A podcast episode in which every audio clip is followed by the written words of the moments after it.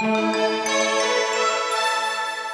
following Knowledge at Wharton podcast is brought to you by Vanguard, offering investments designed to help individuals and institutions reach their financial goals. Visit vanguard dot com.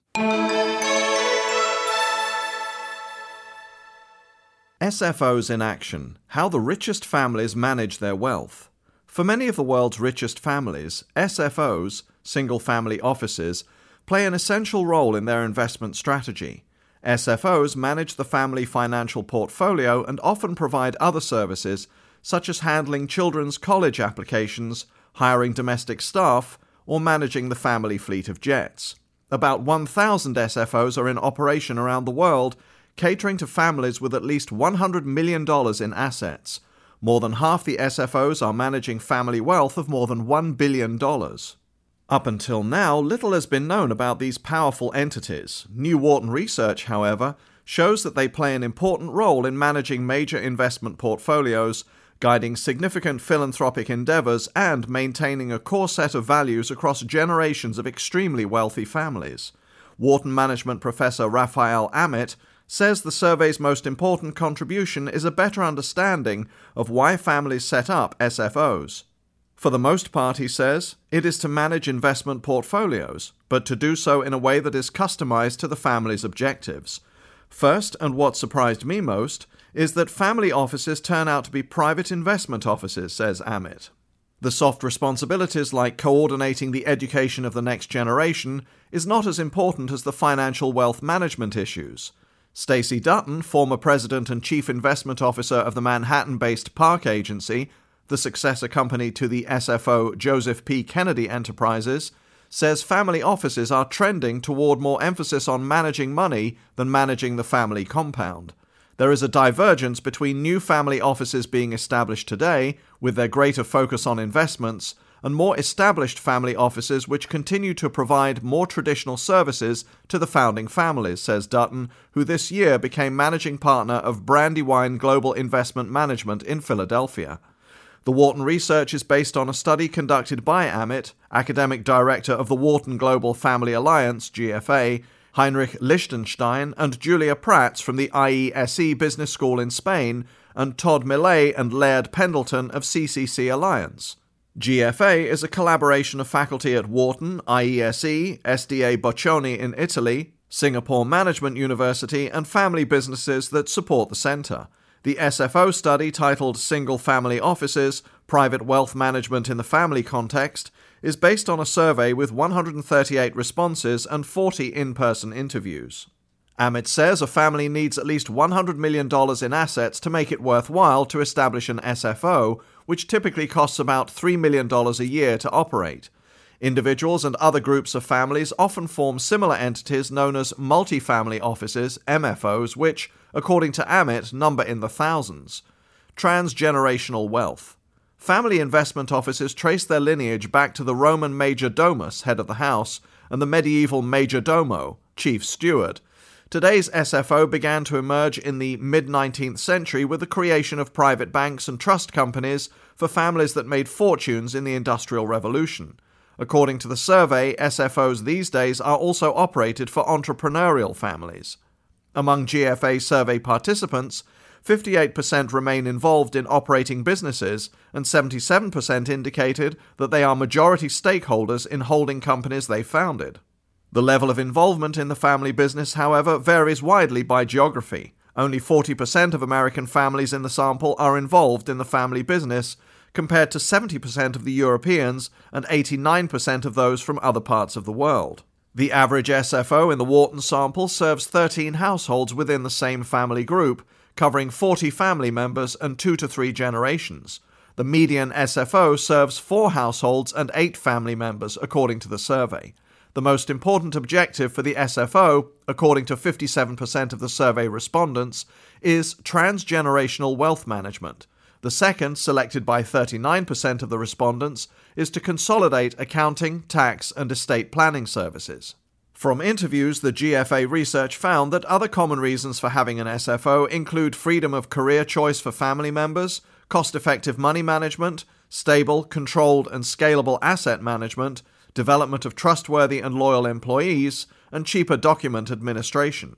Stuart Rabin, co-founder, president and chief executive of Jacobson Family Investments, J F I, manages the investment portfolio of the Jacobson family, which founded a major industrial tools and supplies distribution company, M S C Industrial Supply Company of Long Island.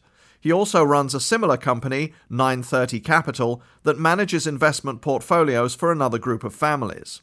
J F I and nine thirty Capital are solely focused on investments, and Rabin says more S F Os seem to be moving in that direction. Family-run investment firms can protect against conflicts of interest and assure that the interests of the family come first, he says. An outside investment advisor may have other interests. It might be a fee-generating business or a large institution that is interested in selling its own products. The family may worry, do they have my best interests at heart? If the family builds its own investment company, the family is the only client. There's no conflict. The family is doing whatever is best for itself. The report shows S F Os do not typically manage family funds directly, Amit adds. Instead, they set the strategy and work alongside banks and other investment managers to safeguard and grow the family portfolio. S F Os complement banks because much of what has to be done is outsourced to the banks. The banks are partners as opposed to competitors. According to Dutton, partnering with private banks is a positive trend among S F Os. The most important benefit is better access to information technology. It is problematic for standalone family offices to continuously invest in the I T infrastructure needed to generate the investment, tax, and budget reports on a sufficiently timely and comprehensive basis to make optimal decisions, she says. On average, the study found that European S F Os are inclined to outsource fewer activities related to wealth management, especially investment-related activities. In Europe, sixty-three percent of S F Os perform asset allocation in-house versus forty-seven percent of S F Os in the Americas.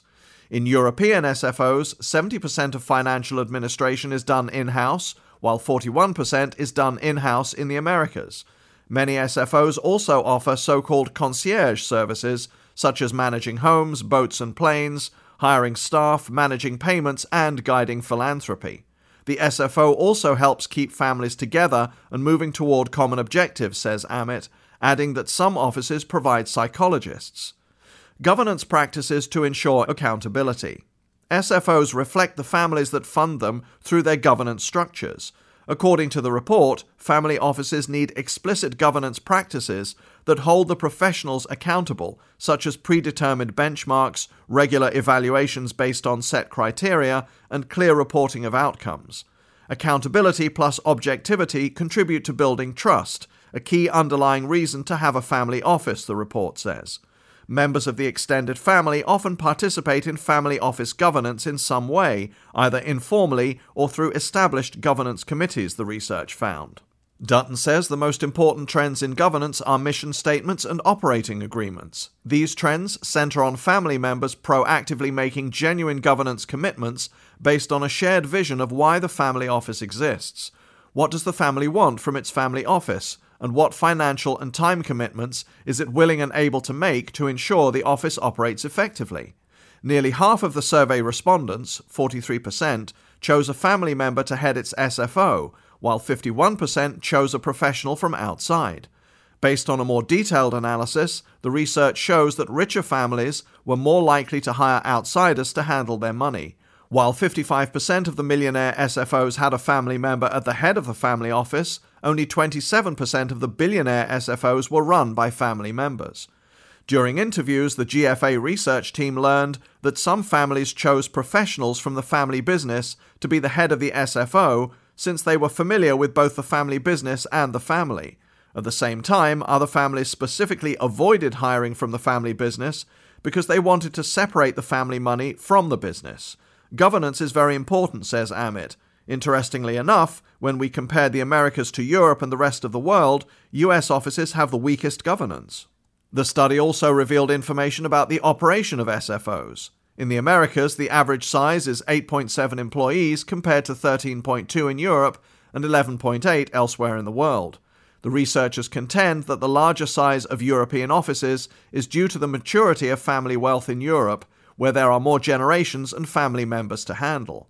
The survey also states that investment professionals are willing to work at S F Os for less pay than they might earn elsewhere in return for a more relaxed and flexible work environment, Amit notes. Discretion needed.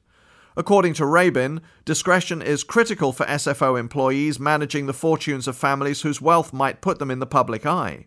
For example, his company has no website and does not advertise, but it really depends on the nature of the business and the family, he notes, adding that some high-profile public families don't care as much about discretion, but most do. Dutton agrees that discretion is a major part of the job description at any S F O. It must always be top of mind when working at a family office. Normally, this is quite straightforward. It becomes challenging mainly when certain specific assets, such as a privately held operating business or real estate, are held jointly by disparate family members. The G F A study concludes with recommendations for families operating S F Os. First, having a purpose seems to enhance the performance of an S F O. Well-functioning S F Os tend to be linked to families with a strong sense of purpose when it comes to their fortune. This is particularly true when the family invests not only its assets but also its enthusiasm in the pursuit of something beyond mere wealth preservation. This applies to a broad range of objectives, including involvement in entrepreneurial activities and business, worthy causes, philanthropic pursuits, research foundations, patronage of the arts, or taking on public responsibilities, the report notes. Second, the study recommends that families strive for excellence in all aspects of their office. Nepotism has no place in the family office, but the report found that some families compromise the professionalism of their S F Os as a result of family politics or penny pinching. Separating functions appears to improve performance, the study found. The highly paid hedge fund expert should not be distracted by dealing with the car fleet, let alone collecting the dry cleaning, the report states. A model that appears to work well is to set up separate companies for the different specialized areas of asset management and concierge services, plus a foundation for philanthropic activity. Finally, the report calls on families to simplify their corporate structures. One S F O in the survey was dealing with two hundred non-active holding companies. Few S F Os had less than eighty. This can create problems for family members wanting to supervise, let alone direct, S F O decision-making properly, the report says. Many simply do not have the time, interest, or expertise needed to find the devil in a huge amount of company detail. Amit says the new research is just a first step in gaining a better understanding of how family wealth is managed. G F A plans to continue its studies and hopes to examine the financial performance of families with S F Os against the investment performance of private banks or other investment professionals. The vast majority of businesses around the world are indeed family businesses, and there are a number of distinguishing aspects that make family firms unique, raising issues that we as academics must look at, such as succession and governance, says Amit. The link between the family and the family business deserves more interest. For more information, please visit our website at knowledge dot wharton dot u penn dot e d u.